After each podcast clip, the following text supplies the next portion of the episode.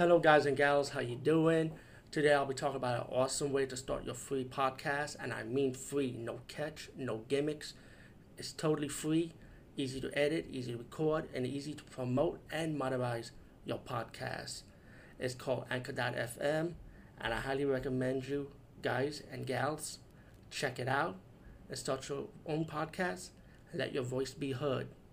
And also, don't forget to listen to Wild Dork Podcast and tell them that I sent you and that you have it from me. So you get more people to join Anchor.fm. You will not be disappointed because they will also put your podcast in other platforms and then make it very, very much easier for you. Have a great day, everybody. Hey guys and gals, how you doing? Today I'll be talking about the movie Noelle. No, Noelle. I hope I'm saying the name right.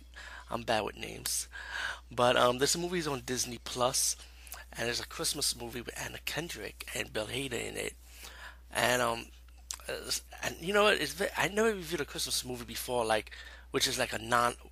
If I do review Christmas movie, it's always have to it's with a horror theme on it. This is actually the first Christmas movie I ever did out of the ten years I did movie reviews on YouTube. First time I ever reviewed a nice movie. Finally, you know, there's a lot of nice movies though, but it's like the way my themes are with movie viewing, It's very rare. This is a very rare moment. But I, I love Anna Kendrick and I love Bill Hader, so to put them in the movie together is awesome.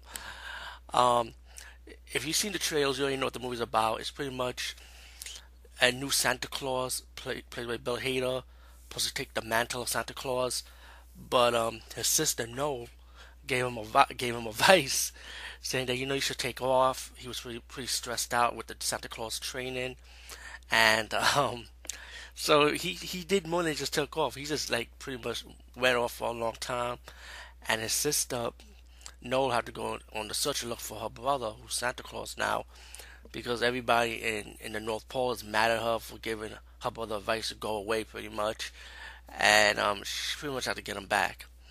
So she goes through these obstacles, trying to get, trying to find her brother. Then she meets a few people, and during those obstacles, it's like in a way, those obstacles became like she actually did like she's helping people out, but she doesn't know she's helping them out. And as as the movie progresses, she finds out that she she has this twinkle like slowly she's becoming more like Santa Claus herself, you know.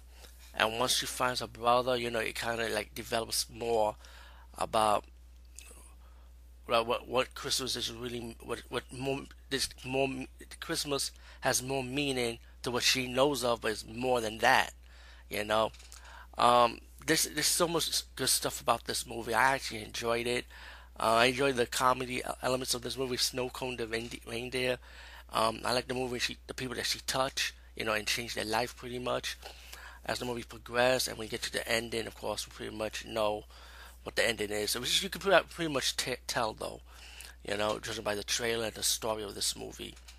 But it's a fun Christmas movie. I, I believe this movie has replay value. You can watch this every year for Christmas. You know, I know there's a slew of good feel feel good movies of with the Christmas theme to it. But no, it will be a cult classic. It's right up there. You know, so I highly recommend you checking this movie out. Peace out and see you later, guys and gals.